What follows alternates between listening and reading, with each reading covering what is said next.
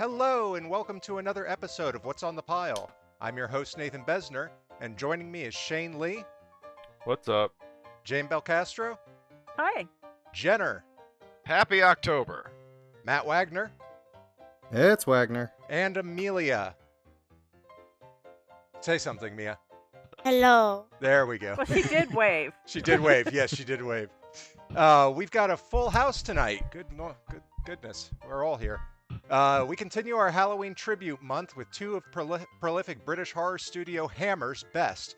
Horror of Dracula, starring Christopher Lee as Dracula and Peter Cushing as Dr. Van Helsing in a retelling of Bram Stoker's classic, followed by Brides of Dracula, which sees Peter Cushing return as Van Helsing. Only Dracula isn't actually in it this time around, it's some other guy. Uh, we're going to start with Horror of Dracula. Whose pile was this on? Uh, mine for one. My my actual knowledge of Hammer is surprisingly lacking. Uh, people who know me know I am a big fan of all things horror, but I have seen almost no Hammer horror.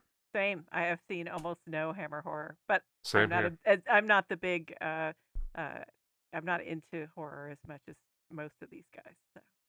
Yeah, I, I don't think I've seen a single uh, uh, single Hammer film before this, and I've never seen Christopher Lee as Dracula before this either, or Peter Cushing as Van Helsing, even though I know they've both done it quite a bit. Dear Lord, I've been slacking with you people. Yes, you have. Yeah. Yeah, Hammer's a, cla- classic studio. They've done some amazing films that I, I like very much, and obviously Jenner is uh, is quite well versed in their material. Yeah. I mean, I, I knew of, I knew of Peter Cushing of so other than Star Wars, I knew of him from uh the film From Dusk Till Dawn, where they're talking about making crosses using sticks, and then the character Sex Machine, played by Tom Savini, says, "Oh yeah, Peter Cushing does that all the time." That that was that, that was what I knew about Peter Cushing that he was some kind of vampire hunter who used sticks as cross. Well, he does it once in these two movies, but you know, I, I I'm sure he does it more in other movies Y- too. you, you could actually argue that he did it in the second movie as well, but we'll uh, we'll, we'll circle back to that. Yeah, my my familiarity with any of these largely goes back to Horror Express, in which um, Rasputin ends up worshipping a mummy in a box that is actually an alien from ancient times. But that is a lengthy discussion for another time. Uh, this was these were both directed by uh, Terence Fisher, uh, kind of kind of Hammer's go-to guy, right? uh, Hammer's number one man, uh, certainly for the late 50s uh, and most of the 60s, although he, uh, his uh, output uh, pretty much dropped down to just one film in the 70s. Uh, he had uh, gotten seriously messed up in an auto accident uh, not long after completing the 1969 Frankenstein Must Be Destroyed. Uh, and so he backed off, although he did finally come back for, I guess, 1973's Frankenstein and the Monster from Hell, which ended up being his last movie, despite not actually passing away until 1980. You know, of all the Dracula films uh, that are out there, this is probably my favorite, and yet it deviates a lot from the source material in many ways. Yeah. I I kind of consider this more of a remix than anything. I Yeah, think I- Jenner I- I- said I that was there is confused. no. Sorry, I- I think Jenner was saying that there is no uh, actual source material uh, film based on the actual source material. Yeah, no. Shane. Oh, go ahead, Shane. Oh, I was just saying, yeah, I was confused because I, it's been a while, but I, I thought, you know, I thought Jonathan Harker was sort of the hero. I mean, Van Helsing too, but then he just sort of dies, and uh, and then like Yeah. this, Mm. it was his. I remember his wife Mina was a big part, and it's somebody. She has a different name, but there's a different Mina. Anyways, yeah, it, it like Nate said, it's, it's sort of a remix of all the characters, and uh, but still and, sort and of the places. Yeah. Because I I believe I'm not sure we ever actually get back to London in uh, these films, though it's kind of hard to tell at times. Now, uh, Hammer, uh, particularly around this period, had a tendency to kind of economize by collapsing the space in which things occurred. So basically, in this case, uh, you're instead of going from Transylvania to London, you're going from uh, someplace in Western Austria to someplace in Eastern Germany. Yeah. Which honestly makes a hell of a lot more sense It does. in the long run. It does. It's hard I mean- for vampires to travel. You know, they have to Mm. take their their coffin filled with their homeland dirt and you know and avoid sunlight. So yeah, that's about right. four-hour, You know, saves the possibility drive. saves the possibility of uh, of you know sinking into the ocean on a boat, Hmm. uh, or uh, you know just or, or having to deal with the London real estate scene, which which, which even in That- the, which that- even in the late 1800s was its own particular flavor of nightmare. and let's face it, the the transition of it being a real estate deal to being a librarian to his vast uh, collection of books also makes a lot more sense, uh, considering that having Dracula interested in real estate is a bit along the lines of having Star Wars interested in trade disputes. No, as uh, to go to circle back to what Jane had mentioned earlier, I I actually am in a relative minority, as I understand it, in that I really love the novel Dracula itself, not just the adaptations of it. Uh, that said, the closest it's ever actually had to an accurate adaptation was the 1977 version uh, from the BBC with Louis Jourdan, and even that dropped one of the suitors. Uh, aside from that, there was uh, Jess Franco's Count Dracula, also with uh, Christopher Lee in 1969, although that was hobbled a little bit by being done on a very low budget and being direct- directed by Jess Franco in his uh, not as usual slapdash, slapdash fashion, but maybe a slightly different slapdash fashion from his usual. but still uh, slapdash. Franco, Franco is another conversation in his own right. Uh, For me, uh, Bram Stoker's Dracula, the Francis Ford Coppola one, is close enough.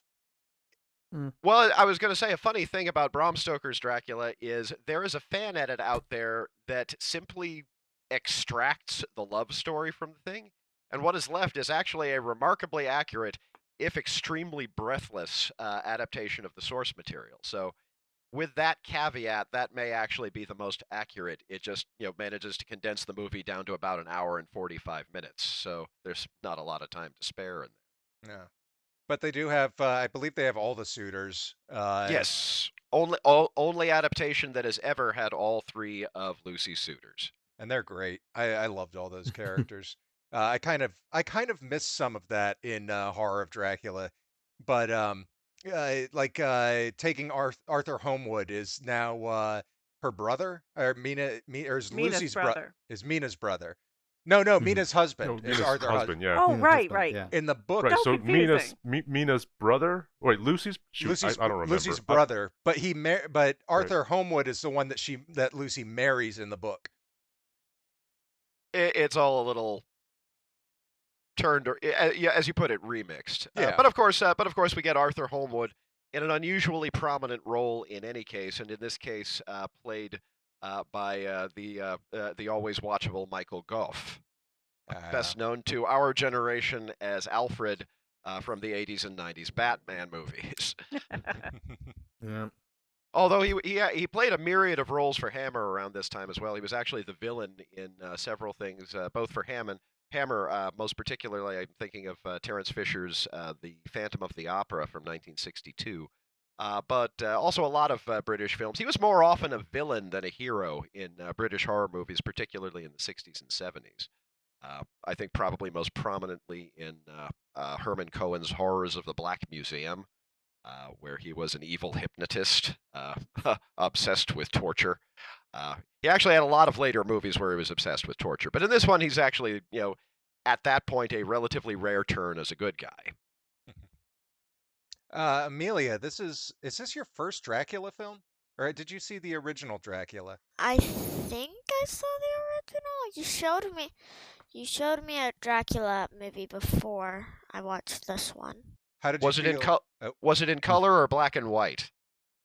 I don't remember. I think I showed her uh, the Bela Lugosi. I'm pretty sure I did. My usual test for that is to ask if there were armadillos in Transylvania, but uh, I don't even know what that means, but it's ridiculous. I love it. in one of the scenes, apparently to substitute for giant rats, they just put armadillos all over the coffins in the scene, and people who the these days know what an armadillo is are very puzzled. I remember that. Yeah, it is Yeah. puzzling. well, I always thought that was Are part of they its roaches? charm. Are they rats? I don't know. But uh, speaking to uh, very briefly to to things that we also missed, I think the one thing I missed the most from this version was the wreck of the Demeter, which was my single favorite part of the novel, but uh, was entirely excluded by you know not having to go to London.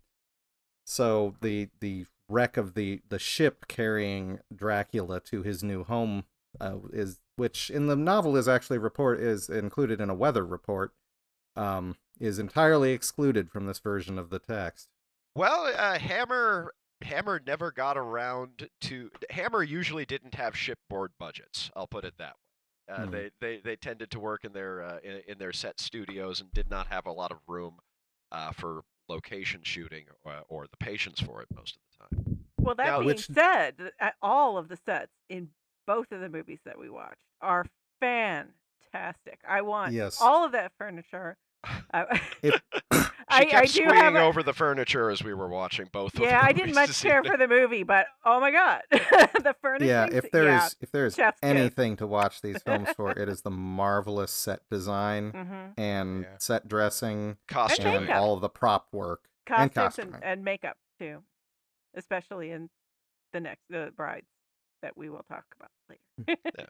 I think my Well- favorite bit of costuming is uh, Van Helsing's jacket that uh, carries over in multiple films. His fur-lined collar jacket.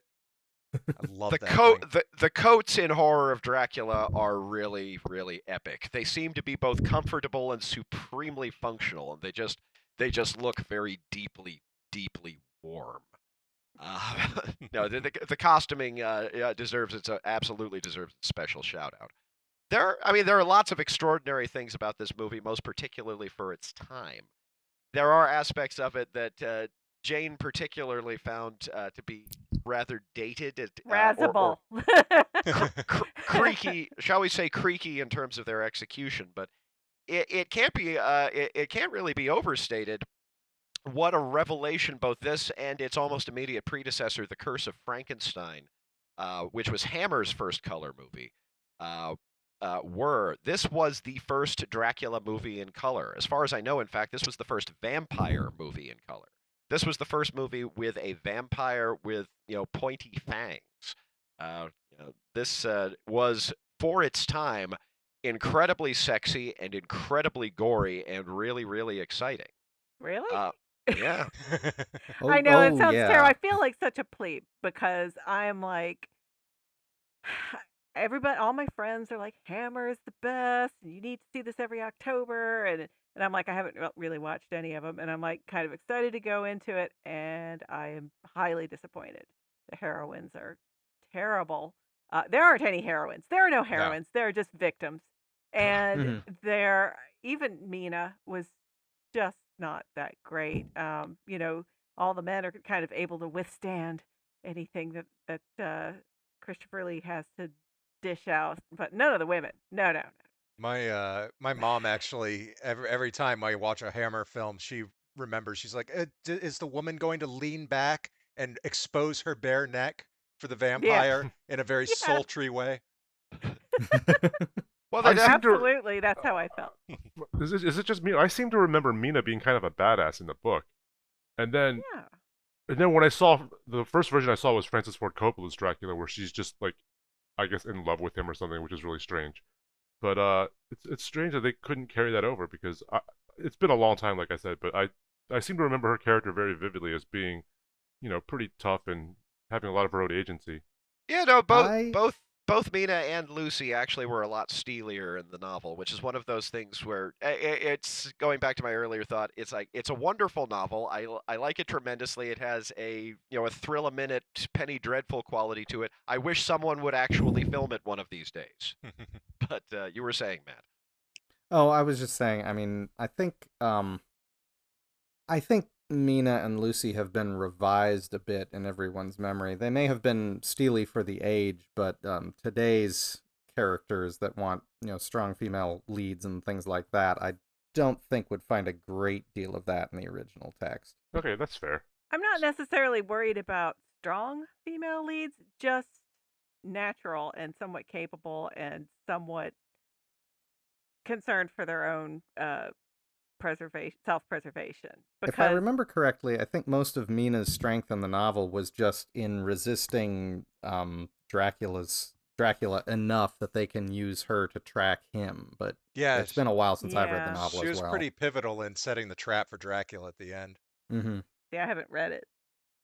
I mean, that's, sim- that's kind of shocking, but I haven't. Similarly, al- almost no adaptation that I know of has really given full shrift to the uh, to the real tragedy of the Lucy character, which is her, you know, toward the end realizing uh, what was uh, what was going on, and uh, essentially begging uh, Professor Van Helsing and company uh, to well handle it when it needs handling. Although interestingly, a recent uh, film that turned up at um, Walmart uh, on uh, for for ten dollars in the new release section, called Bram Stoker's Van Helsing, uh, hmm. is notable as the only adaptation of Dracula that I've ever seen, or more precisely, of a part of Dracula that does not actually have Dracula in it. It is a film that is singularly focused on the sort of first and second act tragedy of Lucy from the novel. And so, despite having a budget of about hmm. $750, hmm. Wow. it, it's actually a pretty nifty movie, and I, I, I, I, I kind of think it's worth a watch in its own right. Hmm. Interesting. I'll I'll have to track that down. I saw it on the shelf, but I didn't pick it up. It's it's interesting. It, it, it does something that uh, I would have liked to have seen done with a bigger budget and maybe at uh, a much longer running time, but it approaches it, you know, pretty interestingly. I think it's certainly worth a look for, uh, well, for Stoker devotees in general. But uh, to go back to Horror of Dracula, aka Dracula, Hmm. um, well, i i- the original title uh, in uh, the British release was Dracula, which I can imagine was just that much more confusing, uh, given that uh, i- if you're seeing horror of Dracula, it kind of sets you up for the way for an expectation that it's going to deviate somewhat from the source material. I mean, this is possibly just viewing the whole thing through, you know, sort of the the uh, the eyes of subsequent film history. But I mean, at the same time, there are many uh, extraordinary firsts in this, as much as anything else. I've already mentioned uh, several of them. It was kind of the first attempt of any vampire movie to take sort of a pseudo-scientific approach. Uh, the idea that the vampire didn't transform into mist or bats or what have you, which of course they ended up completely flogging out the window for the next movie. Uh, but it was an unusual approach at that time, although it did lead to even as Jane uh, did. I, I think I'll agree with uh, uh, uh, observe two and a half minutes of a blood transfusion. Yeah. Um, Yawn. Yeah. but Well, do also, you think that oh, do you think that might have been a, a carryover? I believe this one actually followed their successful um, start of the Frankenstein franchise. So do you think that made them lean more into the science aspect of it? I think that was the idea, although they kind of got over that relatively quickly, as especially as the uh, uh, the Frankenstein franchise deviated off in a very different direction. And uh, I think, as we have observed from history, the uh, Fisher was you know doing good work uh, when he uh, uh, for the three Dracula movies that he made for Hammer. The Frankenstein series was his passion. He directed all but two of those, and one of those is uh, basically an unsuccessful reboot, and the other one was a Universal pastiche uh, done by Hmm. Hammer's second man, Freddie Francis, uh, only because uh, Fisher was working on The Phantom of the Opera at the time. Um, that was the series that uh, that that, uh, that Fisher really loved, that he really threw his heart into. Uh, the Dracula movies have a much more sort of programmatic quality to them. They do not differ from one another as radically as the Frankenstein movies do. Um, at least until you get to 1972, which is kind of its whole other kettle of fish. or Legend of the Seven Golden Vampires, Di- ditto. That's that said, I actually have to agree with uh, I, I have to agree, agree with one uh, Jane in one regard. Uh, this is not anywhere near my favorite uh, Hammer movie. This isn't actually even my favorite Hammer Dracula movie. Uh, Christopher Lee's uh, I mean Christopher Lee brought to the role a it, it kind of leaned into the exotic seductiveness in a way that Lugosi hinted at, but uh, didn't. Uh, you know, the standards of the time didn't really allow them to lean into. But Lee's performance is uh, great, given that he only has lines in the first act of the uh, uh, of the movie. Right. Uh, That was a, Yeah. that was a surprise to me how little he was actually in the movie.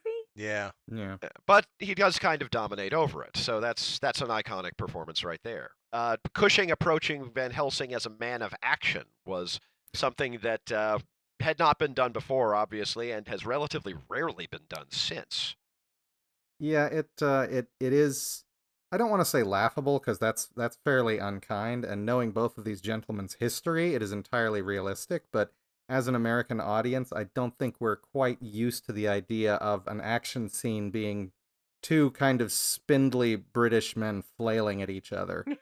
It's uh, knowing that it. they are they were both genuine secret agents at one time. Actually, I believe Cushing was also in the in the service. Cushing was in Yeah. the service, but he was not actually the the basis for James Bond. Christopher No. Lee was.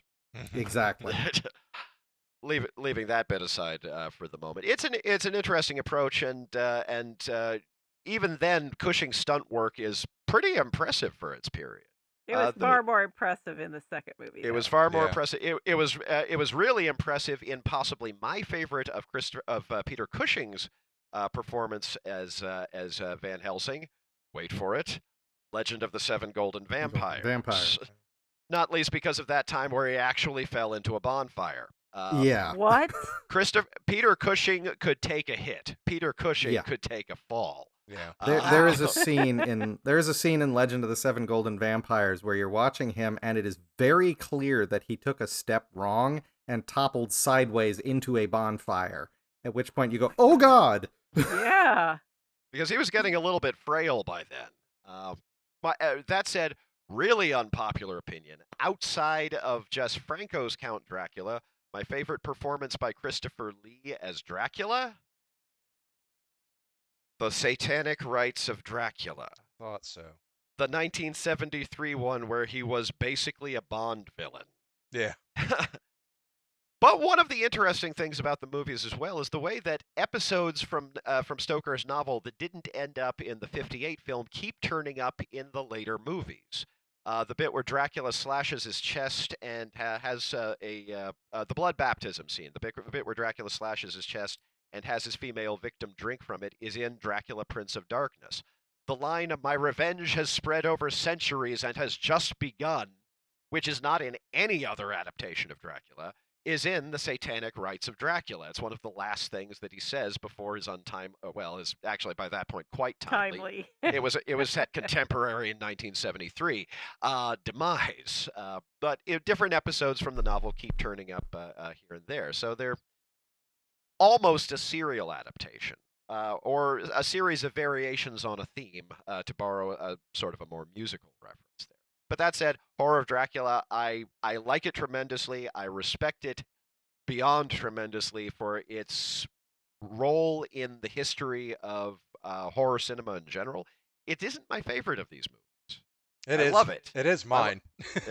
And see, I want to know what Shane has to say about this because you, like me, haven't seen a lot of uh, a lot Well, of s- Hammer movies. so I mean, I mean, How are you one, feeling? I mean, one thing I felt really was this felt like the most accurate adaptation of the book. I've only seen a handful of them. I mean, even though they mixed up a lot of the characters and stuff, it it seemed to follow the general story of the novel, which I really liked. Uh, back when I read it, it seemed to follow it pretty well. I mean, I understand it hasn't aged super well.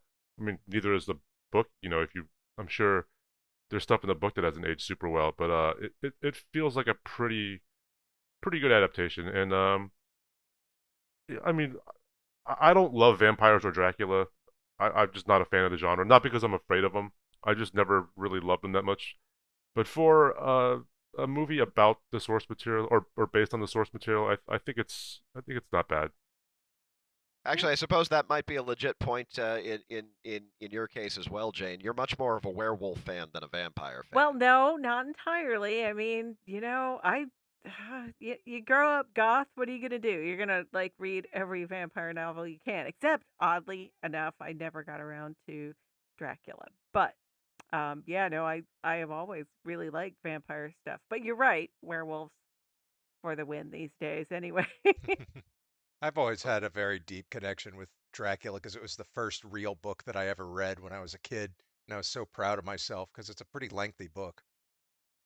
And it gets dense at some points. But Yeah. uh, we've been- we've been kind of steam. I've been kind of steamrolling over the Besners here. Uh, uh, you say this is your favorite uh, of uh, of uh, the Hammer Draculas, or indeed one of the Hammer films. Period. One of my favorite Uh, Draculas in in general. I just I really love how quick the film is. I, I liked how it gets in and gets out. It tells the story.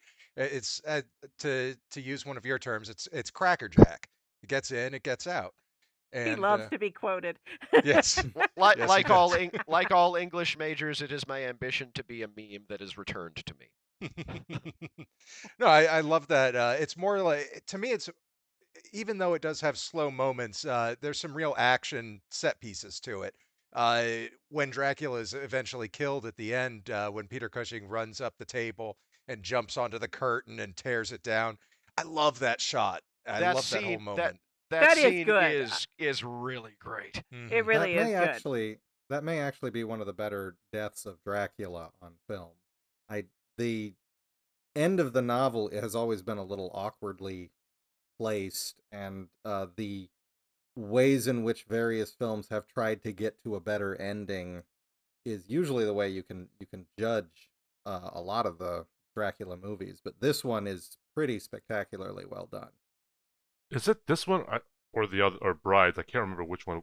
Which is the one where Cushing just thrusts the crucifix into the camera at a crucial moment? Is it this one? That's this one, yeah. Okay, yeah, I thought that was that, That was, wa- that was awesome actually a- an improv on set as well. You know, taking the two candlesticks and forming them into the cross. The uh, yeah, no, uh, uh, that uh, one of the great uh, vampire movie finales. Uh, however, one might might feel about the movie leading up to it. Now, Amelia, you have some thoughts on uh, the death of Dracula, don't you? When he actually dies, tell us about that. Um, to make it short, when he dies and turns into dust, his when when he just like is dust, he kind of looks like a derpy gargoyle. Oh yeah. There. I had not thought of it that way, but I see it now. I absolutely see it. Yeah, he has the beady little eyes and everything. It's very, it's I was no Go good. ahead. No, I, I had nothing else to say on it. I I was a little surprised that that final shot that strikes me as a very iconic moment where all of the the dust blows away and just leaves his signet ring behind. I don't remember the the uh, camera framing the ring before then at any point. point, and from the Lugosi version, the ring has at least some impact and some like iconography. So I was a little surprised that uh, that didn't get not exactly lampshaded, but uh, some reference to the ring before that final scene. Maybe it was an homage to the Lugosi movie. Maybe. At the same time, the ring itself kept turning up through the later Draculas and led uh, lent itself to a wonderful moment of uh, finality uh, at the end of the Satanic Rites of Dracula, which I do consider to be a really underrated movie, uh, eh, where uh, ultimately, you know, a century later, it is. Um, Peter Cushing's Van Helsing, in this case, a descendant of the original Van Helsing, who finally picks up the ring at the end of the picture. Which would have been a, a wonderful ending of uh, of the series, even if that particular movie was not particularly well regarded. Uh, but then, of course, they followed on immediately, going back earlier in period with Legends of the, Legend of the Seven Golden Vampires. But Legend of the Seven Golden Vampires is its own distinct uh, and different flavor of wonderful. especially considering which version you watch. Oh yeah, no, the shortened version is incomprehensible. Yes. the shortened version is a trailer for the longer version. well, uh, does anybody have any final thoughts on Horror of Dracula before we uh, take our break? Um, I've I've got a few thoughts, just sort of in general. Uh, one of the reasons that I haven't seen a lot of Hammer is it's completely unfair, but I've always gotten the impression that I'd be kind of bored by most Hammer horror, um, which I think is is an attitude that is out there. That uh, unless you're really into vampires and really into the atmosphere and the spookiness, that you might be kind of bored by this uh, kind of subdued 1950s 1960s horror and you could say that's fair but at the same time this strikes me as such a beautiful film that you're not watching it with the same intent that you come to a lot of the other horror films with. Um really this is like a great big luxurious painting of a film that you're watching and you're just sort of sitting and considering it. If i if you were to take any frame from this film and set it in like in a sequence of screensavers i don't think i'd ever get any work done because i just watch screensavers go by That's fair. but it's not like there's a whole bunch of plot going on at any point and it's a story we already kind of know except for the parts they change so it's i, I think it really helps approaching hammer horror to know that that's the kind of thing you're getting into you're getting into it for the set design you're getting into it for the costuming and the sort of languidly paced I mean, in the entirety of the film, I think there's maybe three scenes that could be called action in the entire thing, and the rest is all talking or staring at one another. Yep. So- Which is probably why it lost me. I mean, I, I don't know. I I don't know. I, I did love the sets. You're absolutely right. And if I Mhm. suppose if I had watched it after you said that, I mean, if, if you had said something like that to me before I watched it, I think I probably would have, would have appreciated it more. Um, to watch it as just Well, you know just little scenes, little um yeah. I would have I would have said something, but I didn't come to that conclusion until after watching this movie. So That's all right. Mea culpa. No, it, it's you don't necessarily look to them to be scary, although some of the later uh, say Hammer movies were scare uh, uh, did d- do maintain a certain genuine uh, fright value. Uh, it is kind of the exception rather than the rule at this point. You're pretty much going into it for the atmosphere. Uh, it is a very distinct, at this point, very old-fashioned uh, style of filmmaking. But uh, as goes the old saying, they don't make them like they used to. That said, we never actually got from Amelia. Did you enjoy the picture? Yeah. Oh, yeah. Well, I'm, I'm glad. it, it's a classic to some. some. All right. Well, on that note, why don't we go ahead and take our break? Uh, we will be right back.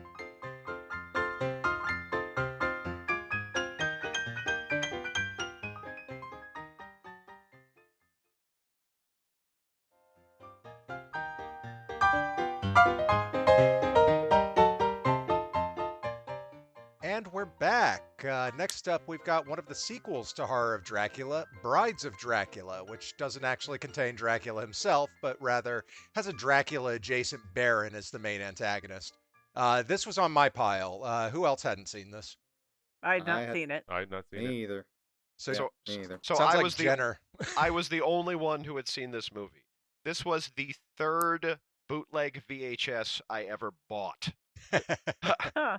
Derived from a late night TV broadcast. It was uh, from Moonlight Cinema, who you may or may not remember from the uh, from the glory days of VHS bootlegs uh, back at Dragon Con way back in the day. Uh, so, Wow, that might be before my time.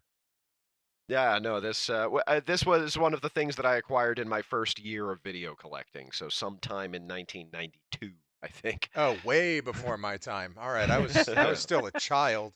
Do you feel old yet? A little bit. Felt Yeah. felt old when I showed up. Uh, Feel old when I stand up. Feel old when I wake up in the morning. Feel ed when I, old when I go to bed. Yeah, yeah. well. Um, feel hey, I already finished college when it when he bought that tape, so wow. I was, feel old yeah. when I go to work and have to explain what a laser disc was. because of course you're going to explain what a laser disc was.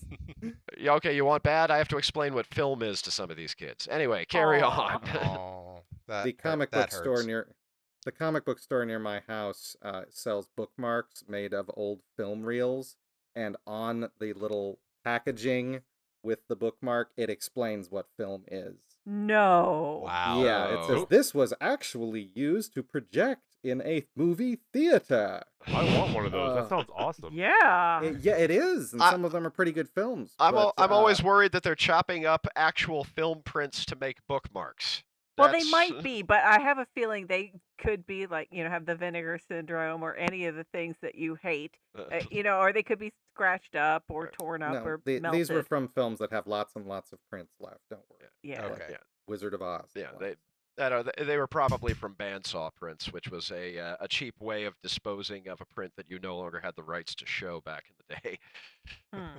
Literally take a bandsaw to it. Anyways, we digress. Brides of Dracula. Yes, yes, Brides of Far Dracula. better than Horror of Dracula. um, just really liked it uh, quite a lot. So I, I know that I might be in the minority, but yeah, I really liked it. No, I, I liked it too. I had a good time with it. It wasn't. It had a few moments that I thought were questionable here and there, but we'll get to those later. Um, this was also directed by Terence Fisher. Um, oh, I want to say first and foremost, Baroness Meinster. She was awesome. Oh yeah. Yes. Yeah. And, And Greta. and oh Greta. my god. Greta, yeah. Greta. Greta is one of the all-time great Renfields. Yeah. Yes. Yeah, Fri Freda absolutely. Freda Jackson as uh, one of the uh, one of the perennial mid-century uh, British that ladies. Uh, in this case, i- i- is wonderfully maniacal. I mean, it's not like she ate a, a cockroach like Tom Waits, but who cares? She was fantastic. I think the only character that I didn't particularly care for was the kind of the the lead, Marianne Danielle. Um, I found Although- her. What? Go go go, no, go ahead. I found her uninteresting and and uh, kind of stupid. well, Well, yes, I- I'm gonna agree with that, but she was pretty. Yeah. Oh true. my I- gosh, that she had true. just a glow. I mean, she was really beautiful. Very attractive. Honestly, the the Frenchness of her I took as a sort of artificial exoticism for a an English crowd. It was very obvious that she was very French and there to be uh, much of the the eye candy for a British audience. So yeah, I I found her a little bit um not tiresome, but uh, predictable as sort of an insert character there. But Yeah, take- uh, she was off. still okay. Yeah, Taking off her rosary at just the worst time ever. Come on. I mean, uh, Amelia, Amelia, you were smiling and nodding when, when they were talking about that character. What was your take on her? I'm assuming you didn't like Uh, her either. I mean, like, I always thought if a guy was locked up, I wouldn't let him free because he's locked up for a reason. She unlocked the Baroness for no reason. Just Hundred unlocked him. percent Yep. right. I Yeah. agree totally. Yeah, I- she was pretty easily persuaded there. She was a beautiful plot device. That's it. I mean, That's all she arguably, was. I mean, arguably, and credit where credit is due, so was the Baron. But uh, Mm, Yeah. Uh, eh, yeah, he was all right. Yeah. yeah. He does anyway. this. He did this thing when he was biting one of his brides, where he kind of sticks his tongue out as he's starting to bite, and it was Yeah. so gross. it I really mean, Oh, was. yeah. I noticed that too. Is this the movie where vampires became sexy? Is that why we have like True Blood and Twilight and all that stuff, or was Well- there, or were well, they no- sexy before this? Interview what- with a vampire. Well, no, that, that's yeah, yeah. that that's the that's the crazy thing. Horror of Dracula is the movie where vampires became sexy. Yeah, this is thi- this is the movie where sexy vampires kind of came into their own uh, as uh, as a going concern, so to speak. Uh, it's also one of those ones where it, it become it starts to become really impossible to speak of the Hammer movies just in general in kind of non-serial terms. Um, I mean, by this time, uh, Frankenstein had, al- or uh, the Curse of Frankenstein had already gotten one sequel. Gesundheit. Curse of Frankenstein had already gotten one sequel in 1958. Uh, uh, Hammer had already d- uh, undertaken The Mummy, and they were kind of working through the classic uh, Universal list, but they started, you know, going off in these wildly different directions with uh, with some of the later sequels. So i i it's at this point where it becomes impossible to think of uh, of uh, the Hammer movies as non uh, as anything other than sort of franchises. You know, point A to point uh, B. That said, for a sequel, um, I don't know. I I I, I think this is uh, this is a pretty awesome movie. I think all told, relatively objectively speaking, I actually think it's a better movie uh, than Horror of Dracula. I think it may. I think it's actually the best of the uh, uh, of the Hammer Dracula movies, even if it doesn't actually have Dracula in it. Uh, you know, the return the return of Peter Cushing, uh, doctor, you know, philosopher, you know, theologian, man of action. Um, yeah. yeah. So, so yeah. Go ahead. It's it's certainly not as dry as Horror of Dracula. It doesn't have any Yeah. really lingering moments that that drag on. Um, it it- gets in there. It it really sticks with the uh with the plot and moves along nicely at a brisk pace. Well, it And, also has some surprises in there too. I mean, it helps that we're not going straight off of the Dracula script, so we don't have a we know generally that good will triumph in the end, but beyond that, the individual points of the story are going are a bit more of a mystery up into and including the fact that Peter Cushing gets bit, which I did Yeah. not see Yeah. coming. And the way he That takes was care cool. of that, I, I didn't know that. I didn't know that worked. I'm not just do that. entirely sure how that I'm, worked. I'm pretty sure a this is the only time it ever worked.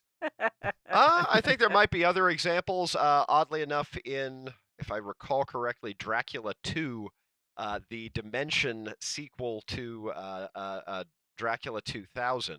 Uh, I believe Jason Scott Lee's character in that uh, pulled off basically the same trick, but by that time it was the you know the mid aughts. It was probably done almost as an homage to this in any case. Yeah. Uh, but it, it, it has some, I think, distinct merits over its predecessor as well, just from a technical standpoint. The photography is a lot darker, but it's also a lot moodier, which goes a long way towards sort of enhancing the atmosphere of the picture.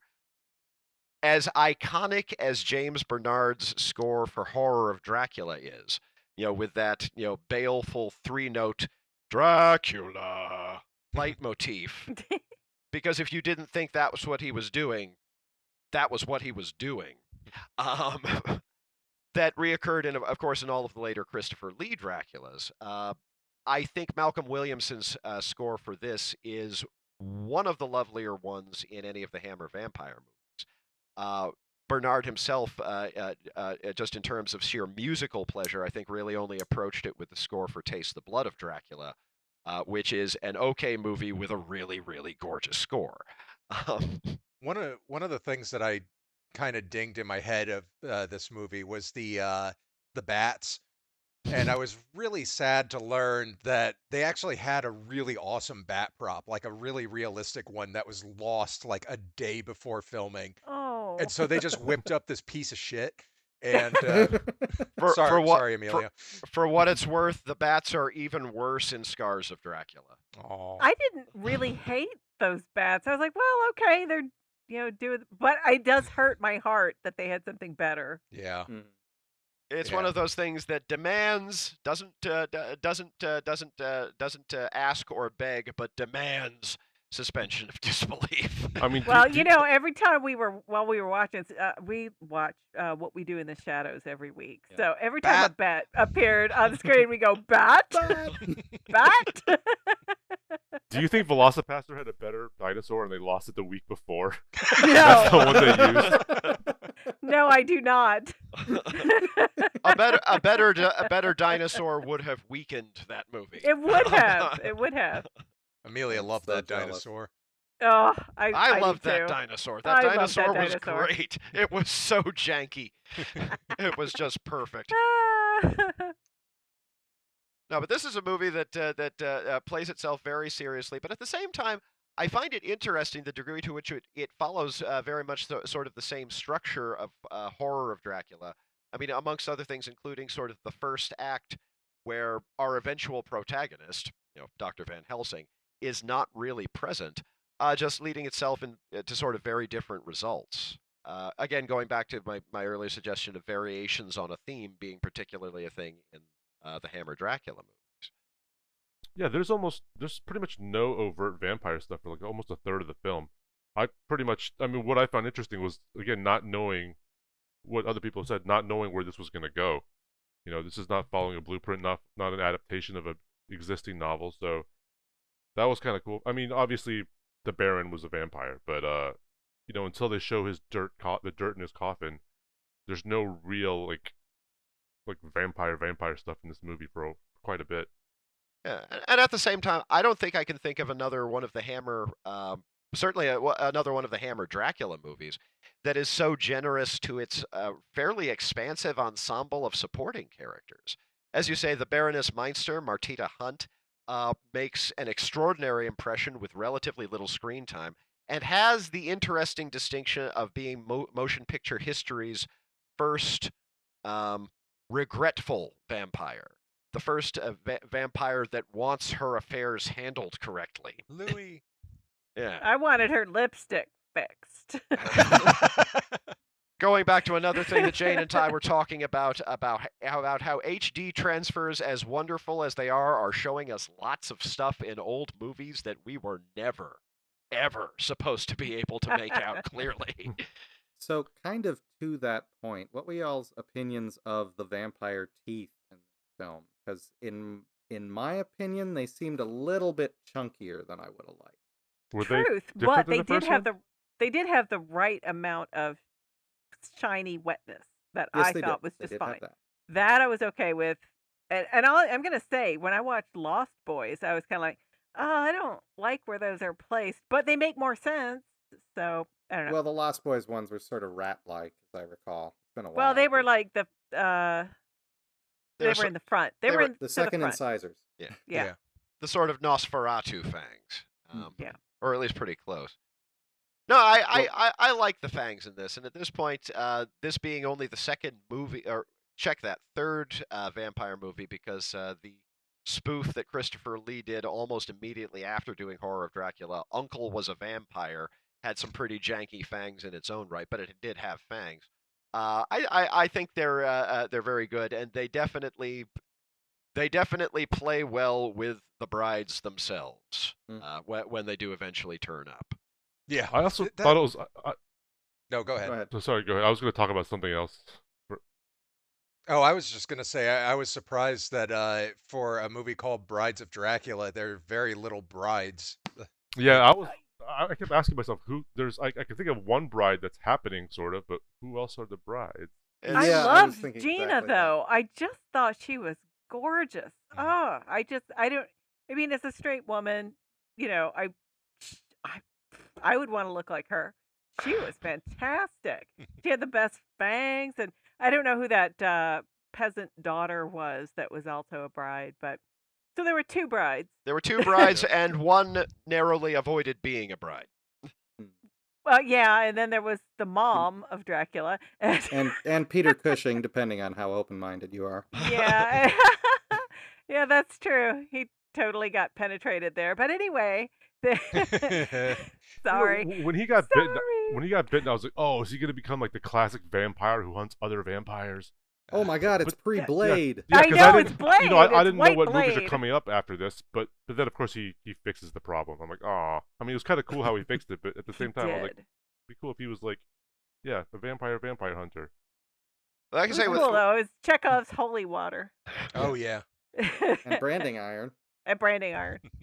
yeah, but as I say, so many other wonderful character bits in the ensemble, like uh, that uh, that uh, what was his name, Stedman, the stable guy, talking about the seasonal character of all of his brass sets. I love that. or or the or the other doctor who wants to take the spe- who wants to take a Van Helsing specialist fee, but is also doing that uh, sort of uh, uh, inhalation of myriad elixirs, including heavy uh, including a heavy dose of capsicum.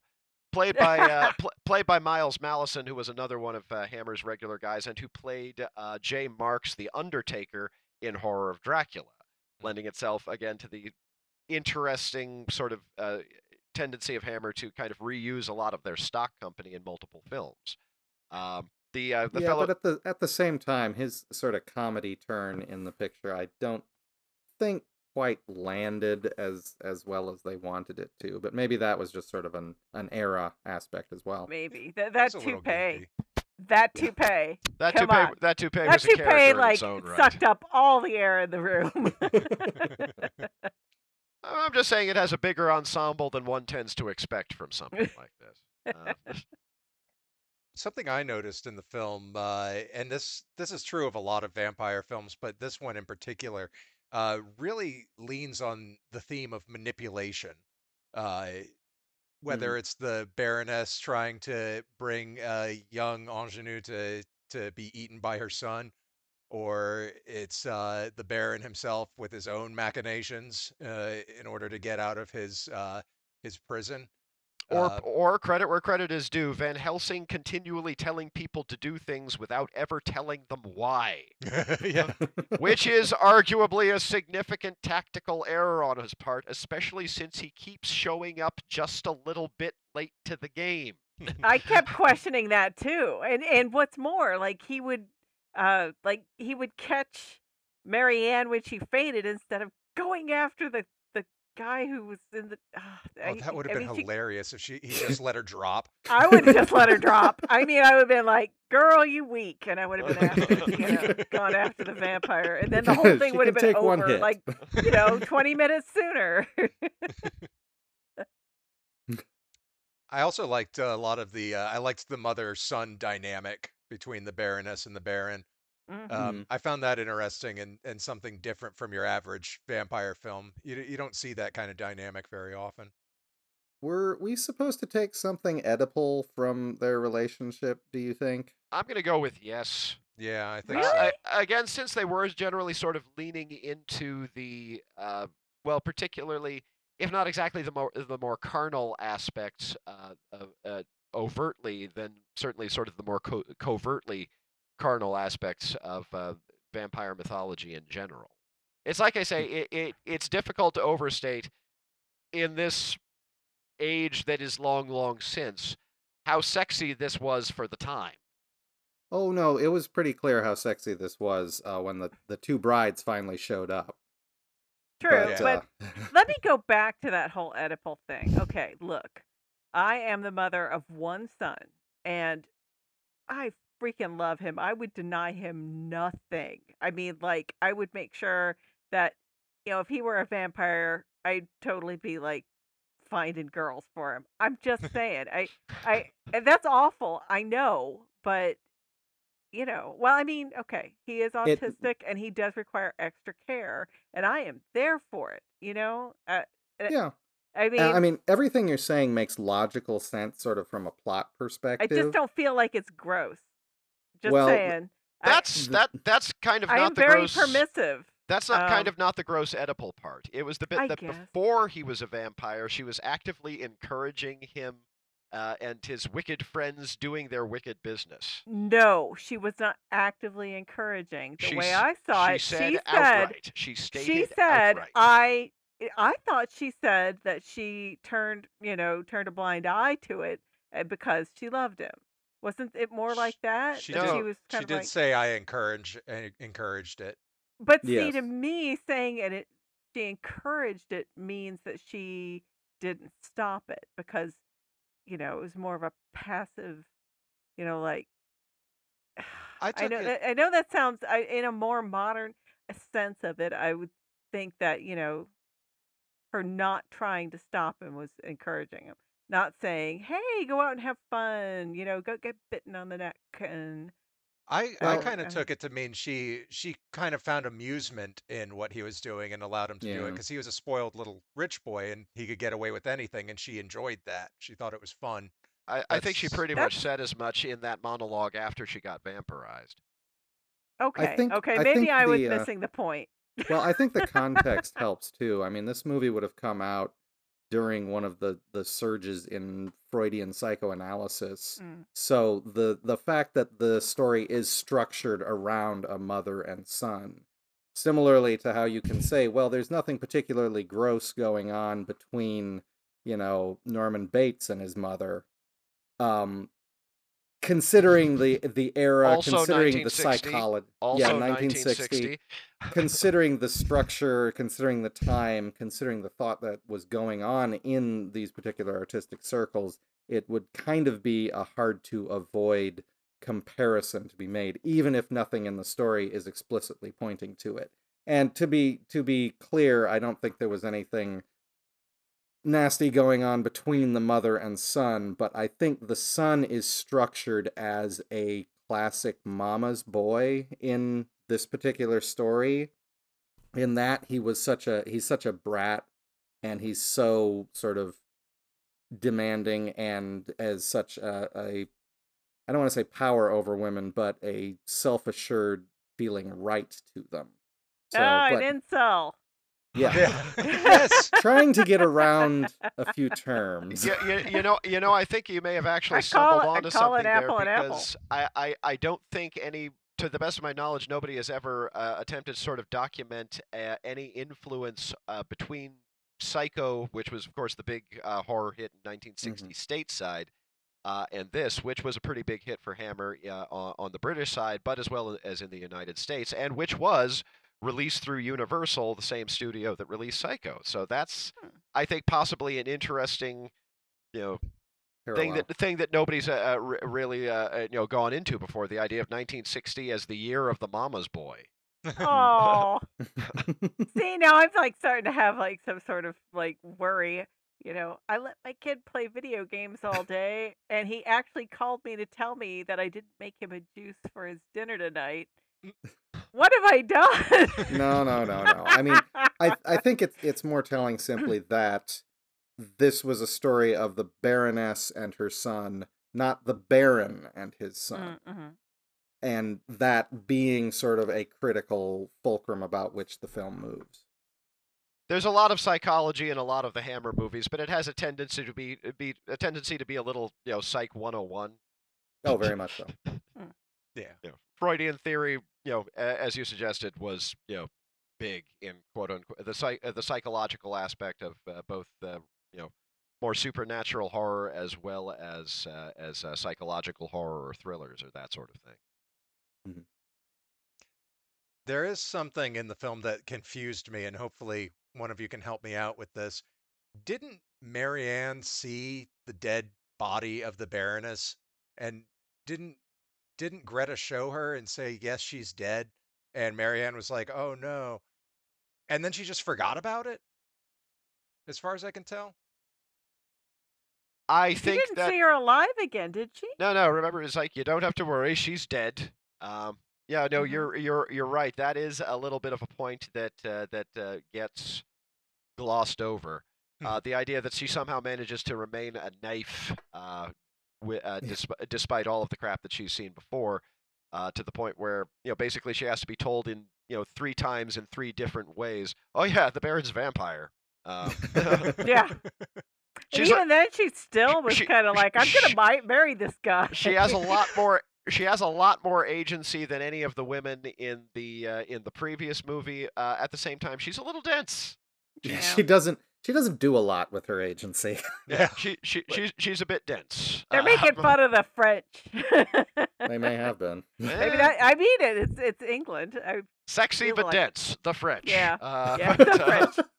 You you know I work that- for a French company, right? well I was gonna say that that is They're not listening. that is pretty Say whatever hope you not. want. I was gonna say that is pretty much how the British uh, as far as I know have always and probably will always view the French uh, just in general sexy but dense that's that's you know kind of the, the character of their relationship Hmm. That makes sense. Yeah, and it, Italians are belligerent and sexy. So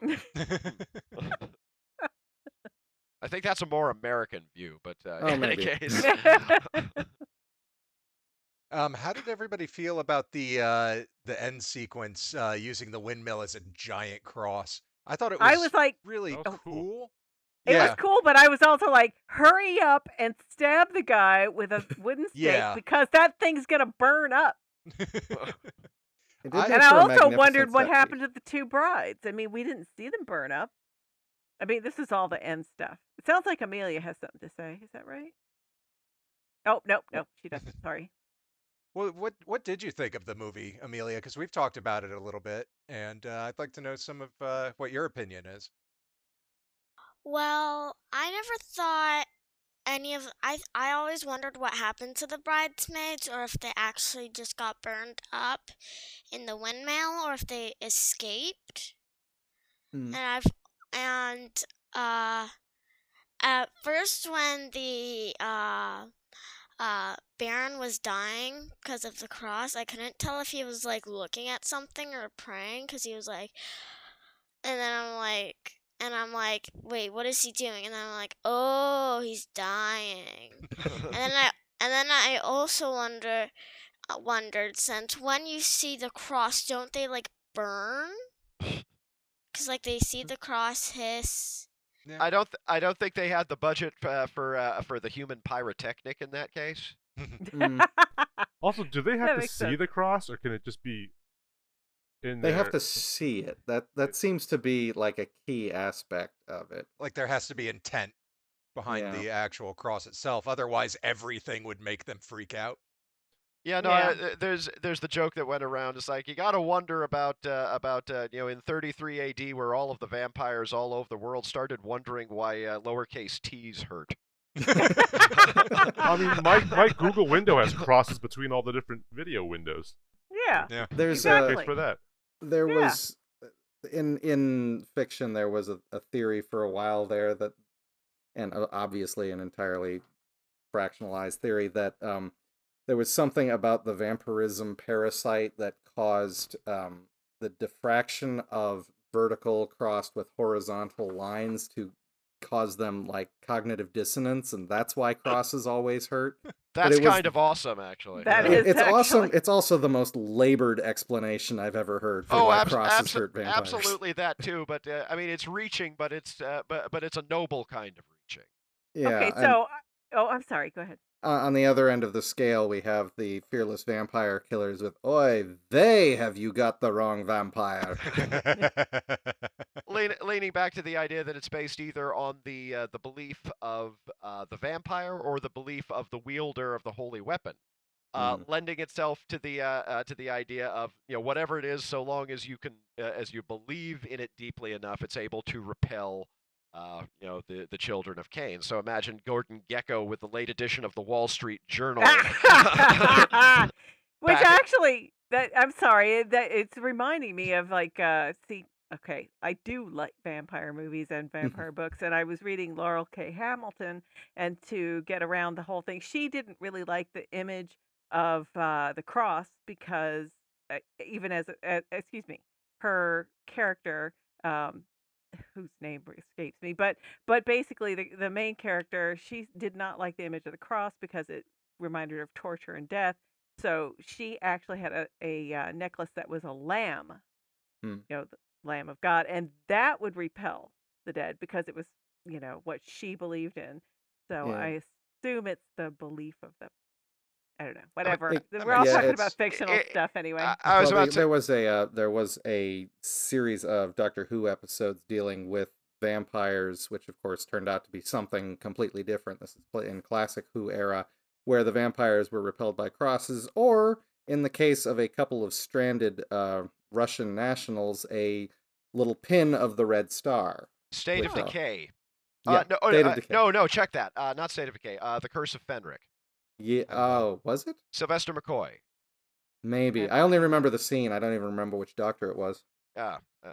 But yeah, I Curse think of Fenric I- was vampires. the Curse of Fenric Okay. was vampires. So was State of Decay, but State of Decay I don't think had crosses in it. Hmm. Uh, that was that was Fourth Doctor, but uh, Curse of Fenric was uh, Seventh Doctor, and I still hold that as one of the best vampire movies of the '80s.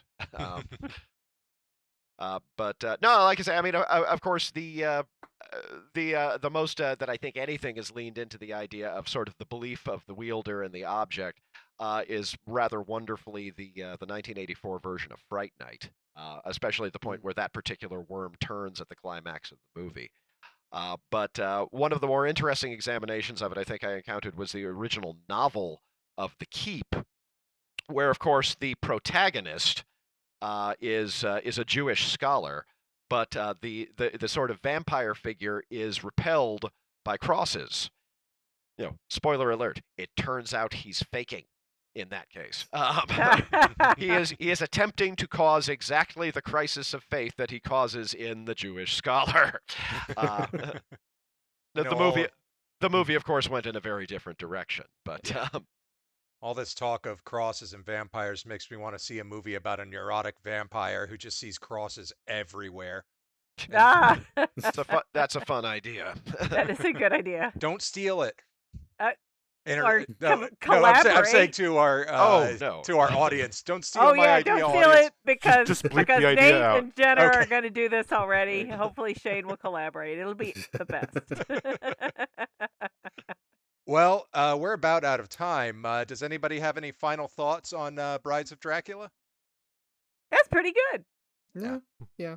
I I will say again, sort of, as as I discover more of Hammer horror, I have to say that the it's like a refinement of the same material. Again, if you ignore the plot, it's it's more of those beautiful set dressings and excellent cinemat- cinematography and great costuming. But it does have the side effect that I'm not entirely certain I could tell you which film each of the scenes belonged in. Yeah, I Mm. definitely. I mean, I even earlier in the podcast got the scenes. I couldn't tell. I couldn't remember which scene was from which movie. So. You know, I, uh, uh, I, I- my own take on this actually goes back to college. Uh, I, I once wrote a paper for uh, for an uh, LGBTQ cinema uh, class, uh, essentially suggesting that the climax of Hammer's uh, The Vampire Lovers from 1970 was not actually regressive or retrogressive for LGBT concerns, precisely because everybody knew Carmilla was going to come back in the sequel. um, no, it's uh, uh, somebody. Uh, I guess it was Tim Lucas in Video Watchdog once said about uh, the uh, director Jess Franco, who of course I mentioned earlier, and who, who's, as I say, his own interesting, you know, kettle of worms. Uh, but but it kind of goes for Hammer movies to some extent as well. You you kind of can't see one of them until you've seen all of them. I can I can go along with that because I haven't seen all of them yet, and I'm Same. I'm thinking that that might be part of my problem is I'm so, you know, uh, behind on my education. Well, it definitely feels like we've seen part of a series or part of one gigantic movie. That it all kind of feels like it fits together. I'm I'm remembering a few other Hammer horror films I've seen, and they they all kind of slot into different positions, variations or refinements of what we've seen here. I- Well, you've seen like- like the Christopher first Lee's MCU. vampire, like that. Those scenes, we've I- seen them I- everywhere, hundreds of times, and we've Mm. seen Grand Moff Tarkin in all sorts of things too, as well. Peter Cushing. I, Sorry. I am I am seriously going to get you guys at some point, at the very least, and if nothing else, Hammer, you are going to see Quatermass in the Pit.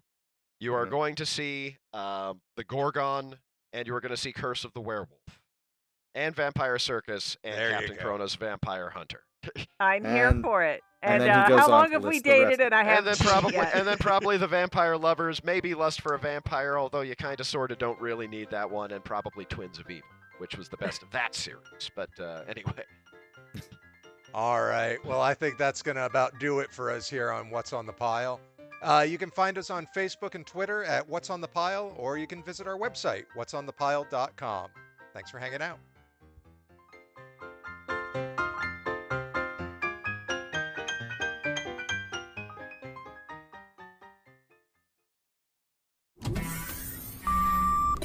Turns out they're more closely related to uh, cacti than, uh, you know, the Earth primates, but. Deep in the forgotten corners of our galaxy, a mighty space hulk blazes through the stars. Thrusters Prime. Its crew, a motley gang of misfits who are just out for a good time. He's sparking for fuck's sake. They have harnessed the mysterious fuel called nostalgia And we're off, alright. by remembering the cartoons of their youth.